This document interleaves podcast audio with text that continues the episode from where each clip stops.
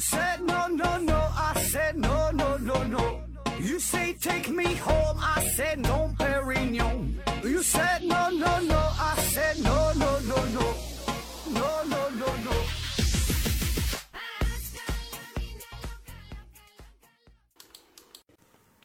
拼命探索，不计后果。欢迎您收听《思考盒子》，本节目由喜马拉雅平台独家播出。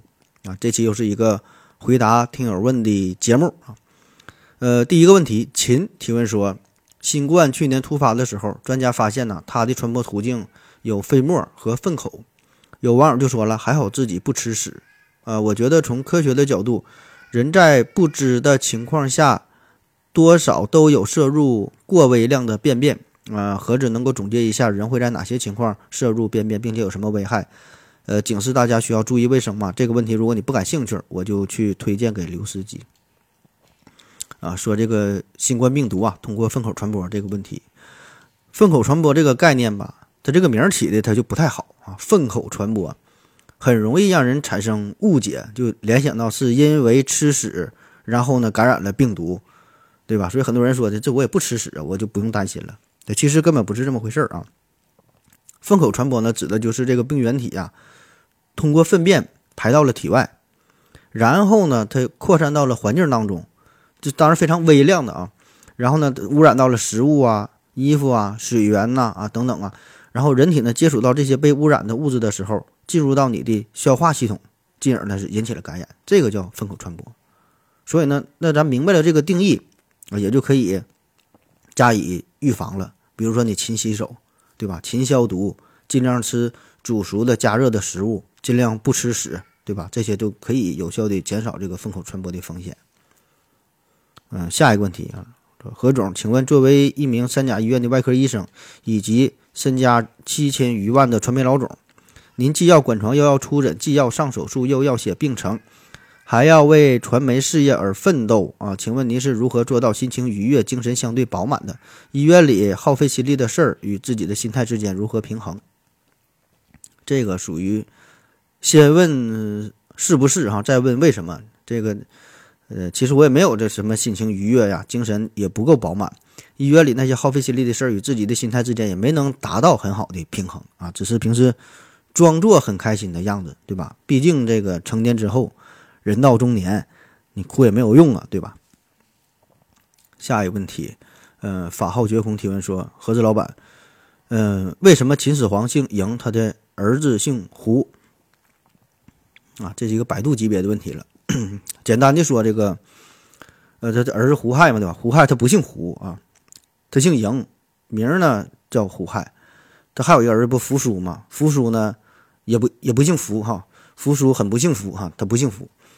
他都姓嬴，可以管他叫嬴胡亥或者叫赵胡亥都行。这事儿呢，就是咱现在哈，咱说每个人啊，你叫什么名字啊？他他叫他叫汪杰啊，他叫刘敬正啊，这名字叫姓氏名字。其实呢，这玩意它是四部分啊，姓氏名字四部分，它都不一样。特别是在先秦时期啊，当然先秦时期离离咱们比较遥远，对吧？问你问你家里边家大人，他也没听说过。不太熟悉，咱更多的呢是看这个电视剧，古装电视剧啊，比如说《三国演义》啊，一说张飞哈，姓张名飞字翼德，关羽呢姓关，呃名羽字云长，对吧？那其实这里边还有一个氏啊，姓氏的氏，比如说百里奚，这个是春秋时期非常著名的政治家、思想家，百里奚啊，他姓姜，名奚，字子明，百里呢是他的氏啊，所以呢，这个就造成了一些混乱。因为我们称呼一个人的时候，有的人有时候是叫直接叫他的名啊，有的时候叫他的氏啊、加的名啊啥不一样。那么先秦的时候呢，对人的称呼啊，这个规则，男的呢是通常呢是这个氏加上名，女的呢是名儿加上姓。特别是在先秦之前哈，这个姓氏它是分开的。那么一个姓下边可以延伸出不同的氏族，比如说屈原。屈原啊，这咱都听过，这是战国时期的楚国人。屈原呢，其实呢，他应该叫做芈原啊，他姓芈，就是《芈月传》那个那个那个芈呀。他是跟宣太后一个姓，但不同的呢，屈原呢，他是芈姓屈氏啊，所以管他叫屈原。而这个宣太后芈氏芈芈八子呢，这个是芈姓熊氏啊，熊氏这个是楚国的王族出身，跟这个屈原的普通贵族这不一样了。所以呢，这个秦始皇在统一中中国之前哈，按理来说呢，他并不应该叫，并不应该叫嬴政，而应该管他叫赵政啊。秦始皇他是他是姓嬴，赵是他的氏啊，名呢叫政，所以呢，应该是氏加上名，就是赵政。当然，不同的时期。每个时代哈，对这个一个人的姓姓名、姓氏的称呼是不一样的，对吧？先秦的人是按先秦的称呼的方法，那么在秦之后，不同的时期按照当时的这个这个叫法，所以呢，再到后来呢，这个嬴政哈，这个说法呢反倒是更为流行，就这么传下来了。然后他的两个孩子啊，胡亥、扶苏，我们更习惯于直接称呼他这个名儿啊，所以呢，这就造成了咱们一些误解啊，感觉这俩孩子姓他他还不一样啊。下一个问题，在道德制高点上，滴滴提问说：“问一个傻屌的问题。”（括弧知乎上看到的，纯粹娱乐啊。）男人洗澡要五分钟，女人洗澡要半个小时，那么男女一起洗要多久？这个一起洗的话，那就是还是半个小时呗，对吧？因为男人在前五分钟已经洗完了，女人半个小时就 OK 了。嗯，也可以推导出六个男人的话和一个女人同时洗澡的话，半个小时也能解决，对吧？因为男人需要五分钟，六个男人也是半个小时，对吧？所以半个小时就能解决。下一个问题啊，何止假越，假如穿越到古代，古代人都比较信神呐、佛呀等等，呃，只要拿点什么现在的东西让他们相信我是神，那我是不是可以当皇帝了？啊，这个问题。这个你可以看一些关于穿越的小说哈，比如说最早有代表性的《寻秦记》，对吧？你看看你穿越回去，那么我觉得现代人穿越回去这事儿其实是挺危险的啊，很容易走两个极端哈。第一种呢，就是大家呢把你奉为天神啊，觉得你很牛逼，对吧？完皇上也很重视你，起码呢也能让你当一个这个钦天监之类的哈，你可以非常优雅幸福的度过一生。还有一种呢，就是大伙儿把你当成妖怪。啊，直接可能就给你干死，直接给你烧死了。下一个问题，主书郎提问说：“盒子你好啊，薛定谔的猫，假设将盒子里的猫换作人，旁人用刀将盒子撬开，得到了人死亡的结果，请问法官，法官判旁人故意杀人还是判无罪？我觉得这应该，这应该是判故意杀人吧，对吧？因为你这个事儿是你做的呀，你起码你设计了，设计了这个实验，进行了操作。”对吧？就是只要行为人行为人实施了故意杀人的行为，就构成了故意杀人罪。因为这个生命权利，对吧？这个是公民人身权利当中最为基本也是最重要的权利。所以呢，不管被害人是否实际被杀，不管杀人行为处于故意故意犯罪的预备啊、未遂、终止等哪个阶段，它都是构成了犯罪，是吧？都应当应当进行立案追究。下一个问题，贴地飞行提问说：何总，呃，你觉得什么样的老年后期生活算是幸福的？老年人在后期失去了各种生理功能，每天过得都应该很煎熬。不论是平民百姓还是精英大佬，如果不发生意外，最后呢都应该这样，好像没有什么更好的方式。然后又补充提问说：可能有人会说到安乐死，宁愿舍弃长度追求质量，这种话别人容易啊，到自己真的就很难。据我了解，绝大部分人是宁愿难受，也还是不想死的。嗯，他说这个怎么度过这一生啊？特别是上了年纪之后，老年生活怎么算幸福？我觉得这个就是一个幸福这事儿本身就是一个主观性很强的概念，对吧？每个人的定义不一样，每个人的理解不一样，每个人的追求不一样，对吧？到底啥叫幸福？每个人给出答案它是不一样的。那当然，由由于上了年纪之后，身体的原因，对吧？健康的原因，我们多多少少的都会面临很多年轻时候根本就不曾想过的问题。那么这些困难，呃，很难让我们过得快乐，对吧？不管你心情是多多么的放松啊，多么的豁达，对吧？面对一些生理问题，是这个身心上的健康问题，你都会很难过。那么，如果你现在问我说的，觉得什么样的老年？后期生活算是幸福的，对吧？这个我也很难给出答案啊，毕竟呢我还年轻，对吧？没在这个情景之中，很难设身处地的去体验这个事儿，去回答这个事儿。那如果非要说怎么叫幸福啊，这个就非常一定一定是很官方的答案，对吧？什么坦然的面对现实啊，接受现实啊，对吧？就就就这些话呗。下一个问题，思考盖子提问说：收听您的节目已经超过三年了，感觉您还是不知道为不知道是为个为了啥子为了啥的情怀在坚守啊？刚刚看到你在微信朋友圈收费了啊，呃，哈哈，赞助了你哦。顺便让盒子老弟谈一谈。对于屠龙少年，屠龙少年终将变成恶龙这句话的感受啊，支持盒子喜欢你的节目啊。首先感谢这位朋友的支持、打赏、赞助啊。这个咱情怀谈不上啊，坚守更谈不上。这个做节目，更多的呢是出于个人的兴趣爱好啊，觉得好玩，对吧？这就像很多人喜欢打麻将，有的人喜欢打扑克，有的人喜欢玩网游，每个人的喜欢的东西不一样。对吧？那么可能到我这，我就喜欢做节目，在节目当中呢吹吹牛逼，找点成就感，对吧？就是给自己打造一个虚拟世界。哎，我觉得在这个里边我就挺牛逼的啊，没有你想的那么那么高尚啊。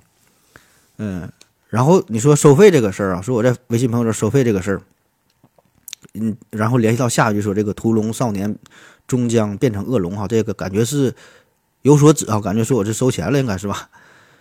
这个你说我在微信朋友圈收费，我觉得这个说法本身并不太合适啊。呃，应该说是用打赏，我觉得更好一些。就是我贴出了一个二维码收费收费的这个码，就是我确实发了一个收费的二维码。但是我为啥说打赏和收费它不一样？虽然都是要钱，但是性质不同。打赏呢，这个属于先尝后买啊，您觉得行，你给钱；觉得不好，OK，完全可以忽略掉。收费呢，这个属于你。先交钱，对吧？节目好坏好不好，你都得忍着，钱你花了你也退不了，有点这个开盲盒的感觉，里边是啥你不知道，对吧？不知道盒子里装的到底是啥，但这个但咱们这个盒子里是啥，你是完全可以有一个判断啊，然后再来考虑是否打赏。就虽然很多收费节目也可以试听之类的，但是试听的时间毕竟很短，对吧？也就是三分钟嘛，对吧？后边你也不知道好坏了，所以呢，很难有一个非常清晰的完整的判断。啊，这个是我的理解啊，个人理解。很多人可能会说，你钱都收了，还搁这块儿的自证清白、磨磨唧唧说这些干啥，对吧？要钱就要钱呗，还搁这块儿扭扭捏捏的哈，没啥意义啊。所以呢，这个事儿每个人理解不一样哈，咱过多的咱也不说，随便你怎么去想啊。这当成是少年也好，当成是曾经那个少年哈，还是说变成一个恶龙哈，这事儿您自己评判。对吧？至于你想不想打赏呢？咱也绝不强求，对吧？这个钱在你手里，咱节目呢，起码到目前为止呢，还都是都是这个免费的哈。付费节目呢，暂时还是不考虑去做啊，因为时机不成熟，咱这水平还不够啊。然后针对你这这句话，我说这个“屠龙少年终将变成恶龙”这句话啊，觉得挺有意思哈。咱就今天详细聊聊这个事儿，就是咱这期节目的标题嘛。那这话是谁说的啊？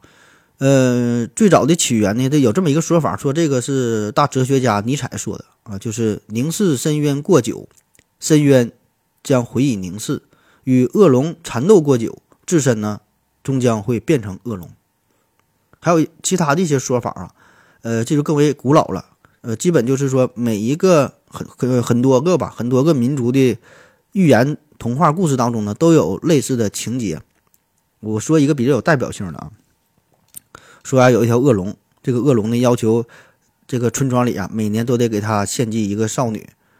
那大伙自然是不愿意啊啊！每年呢也都会有勇敢的少年去与恶龙去搏斗，但是呢从来都没有成功过啊。这恶龙很坏。那直到有一年呢，有一个少年啊，这个少年带着宝剑出发了，他的名字呢叫做达拉崩巴班迪北迪卜都比都翁啊。他骑上最快的马哈，带着大家的希希望，从这个城堡里就出发了。那么，这个少年来到恶龙的巢穴，找到了恶龙，用宝剑杀死了恶龙。然后呢，少年呢坐在恶龙的尸体上，看到了巢穴里有一地的金银珠宝，旁边呢还有这么多的少女。这个少年最终呢是头上长出了犄角啊，身后长出了尾巴啊，还有很多的秘密啊，他就变成了恶龙。然后呢，还不断的重复着这个故事哈，又有新的少年，呃，拿上宝剑啊，杀死恶龙，然后呢又变成了恶龙。所以呢，这个故事啊，想要告诉我们，就是当你向欲望屈服之后，勇士也终将变成恶龙，也开始去作恶。那么我以前呢还看过一个一个小故事，忘了哈，这是咱们中国的故事，在哪看的我就忘了，再想去找也找不到了。大概的情节也是说有这么一个村子，呃，村子是旁旁边经常有这个土匪过来啊，抢夺村民的这些财物，经常有有土匪出没。后来呢，来了一个大侠与这个土土匪战斗，最后呢是杀死了土匪。这个土匪呢在临死之前就说：“你可以杀了我，但是你不可能杀了我们这个行业，不可能杀了我们这个买卖。”大侠笑了笑说：“哈，我是一个真正的大侠，我就是做好事不留名啊。”可是不久之后呢，这个大侠真的就变成了一个土匪，然后呢，又来了一个大侠，又把他给干掉了。临死之前呢，原来这大侠嘛，他他他还是说说同样的话啊，说你杀了我，但是你杀不了咱们这个买卖，然后进入一个死循环。那么这个事儿其实它就是一个隐隐喻啊，就是从侧面反映出真实的社会当中的一些情节，对吧？可以说很常很常见，大到这个古代。历史上这些封建王朝的不断的更迭交替，对吧？都是一开始啊，一点点走向鼎盛，然后出现一个啊，然后出现第二个、第三个昏君，骄奢淫逸，开始败下，对吧？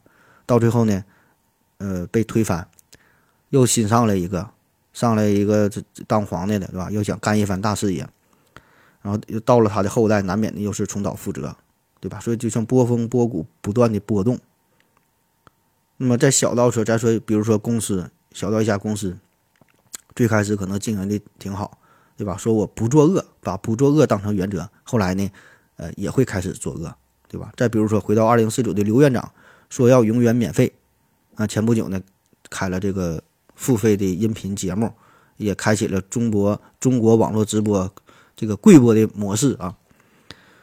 所以很多人他都是会变的，对吧？咱们这里边并并不是说这个少年就一定代表着正义，恶龙呢一定就代表着邪恶，并不是这样的啊。只是说人都是会变的，甚至呢还会变成自己最讨厌的那个样子。就比如说啊，你小时候你当孩子的时候，你非常反感家长约束你、管你，天天磨磨唧唧的。可是等你有了孩子之后，你管的会更严，你会更磨叽，对吧？那么你作为员工的时候，你可能反反感这个公司的条条框框、各种约束。可是呢，等你当了领导之后，或者是你成立了自己的公司之后，你会表现的有过之而无不及，对吧？管理的会更严格，就谁也逃不出这个死循环。这个就是一个游戏的规则，对吧？你在这个位置上必然会这么去做啊。用咱现在比较流行的话来说，这就叫屁股决定脑袋。所以这个人性啊。这个是永远也无法改变自然规律的啊，人性会变，自然规律却不会变，一定会向它妥协。所以，这个恶龙之所以成为恶龙，并不是恶龙本身，而是因为宝座的这个这个位置，这个会对人性进行催化啊。不管是谁到这儿，都会变成恶龙。所以，咱说的墨迹的这个，并不是这个人儿哈，也不是说这个家长，而是所有家长共同的属性。严格的，也不是这个人，也不是某个领导。而是你坐在这个位置上，必然啊要这么去管理你的公司，对吧？是位置决定的，你不这么做啊不行。所以呢，咱也不要相信啊，不要迷信说这个屠龙少年就能够解决所有的问题，也不要把所有的希望都寄托在某一个具有各种美德的少年身上啊，不管是达拉崩巴还是谁都不管用，对吧？也更不要以为说。自己哈，对自己足够的信心，说我就不会变成恶龙啊！你也会变的，谁都会变，换谁都一样。所以这个土匪说嘛，杀了我很简单，但是呢，你杀不掉我们这个行业。那少年啊，少年可以杀了恶龙，但是呢，一定会有新的恶龙会出现。那么这个放在生物学的角度来说呢，这个其实也是一个生态位的问题，就是说一定会有一个新的物种出现。来补上这个生态位，它不会空缺，这个才是一个完整的生态体系啊！就是说，有人吃肉，有人吃屎，对吧？所以说，就一定不会空缺下来的。只不过呢，现实当中补上来的这个生物，可能恰恰就是原来的那个那那个少年啊，因为就说嘛，少年与恶龙缠斗的太久，他对恶龙太过熟悉，而且他的能力也和恶龙极为相似啊，还会比恶龙稍微强大一点儿。所以呢，他成为新的恶龙，那简直是太合适不过了啊！他就是最佳人选。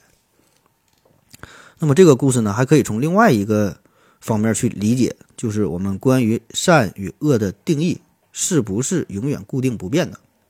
两个思路哈。第一个呢，说这关于善恶的定义，它是这这是不变的啊，就是说，嗯，什么样是善，什么样是恶啊？这是有一个固定的标准。那么这个屠龙少年在他成长的过程当中，开始逐渐变得强大。等他成够已经成为能够去击败恶龙的人的时候，可以说他已经没有对手，对吧？他恶龙都能杀，原来是恶龙世界上最坏的。他杀了恶龙，那可以说他能力是最强，可以掌控全世界。所以这个时候，如果他没办法控制自己的欲望，他就会成为下一个恶龙。而控制自己的欲望，这个是很难很难的，对吧？就学好不容易，学坏一出溜。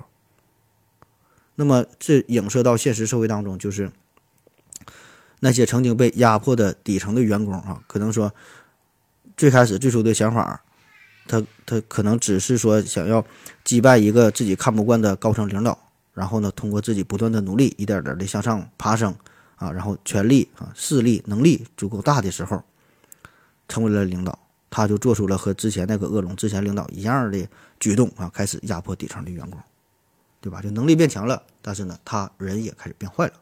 一个更现实的例子，就咱经常说的叫多年媳妇熬成婆啊，就他会把自己承受的这种痛苦啊，加倍的释放到自己的儿媳妇身上。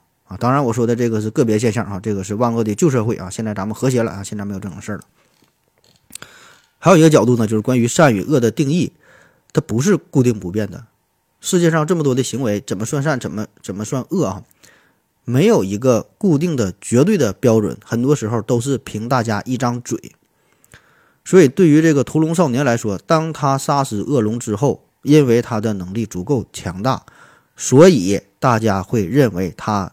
就是新的威胁，明白吧？虽然它并不是说怎么好或者是坏，并不重要，只是因为它的能力足够强大了，那么我们就会认为它是邪恶的。足够强大就代表着足够的邪恶啊！就比如说原子弹的出现，你说原子弹这个东西作为一个科学技术来说，本身并没有好坏之分，但是因为它太强大了。对吧？可能会把我们毁灭掉，所以我们觉得它是一个威胁，觉得它就是恶龙，觉得它就是邪恶的啊。虽然这个少年可能还是曾经那个少年，没有一丝丝的改变，但是呢，我们仍然觉得啊，他已经变成了恶龙。好了，今天节目就是这样，感谢您收听，谢谢谢谢大家啊，再再再见了。